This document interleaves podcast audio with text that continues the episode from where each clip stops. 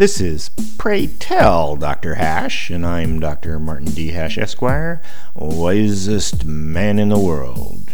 Because the competition just ain't that tough. And these are things I wish someone had told me. Today's topic marriage. Liberty is doing what you want, unless the law says differently.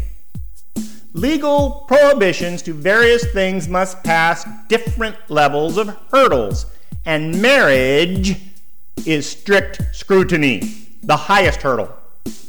Without taking emotions and conservatism into account, restricting marriage, such as between same sex partners, related partners, or even multiple partners, does not pass strict scrutiny. And using the word legal implies the courts, which implies the power of the state. Marriage is of interest to the state because married couples have special inheritance, medical, retirement, child care benefits, and responsibilities.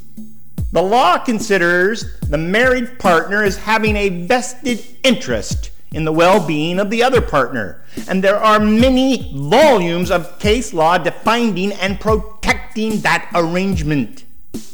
When a person is in the hospital, or dies, or gifts, or is held responsible for some action, their marital status is very important because the law provides guidance what to do. Even if the formalities of marriage have not occurred, the law still applies if the relationship meets the definition of a marriage. Marriage is not a religious issue, and it is not a private issue, it is a state issue. Churches and private agreements can say whatever they want, but the state overrides them when there is a discrepancy. Some people complain that opening the legal definition of marriage could lead to nonconformity with modern practices.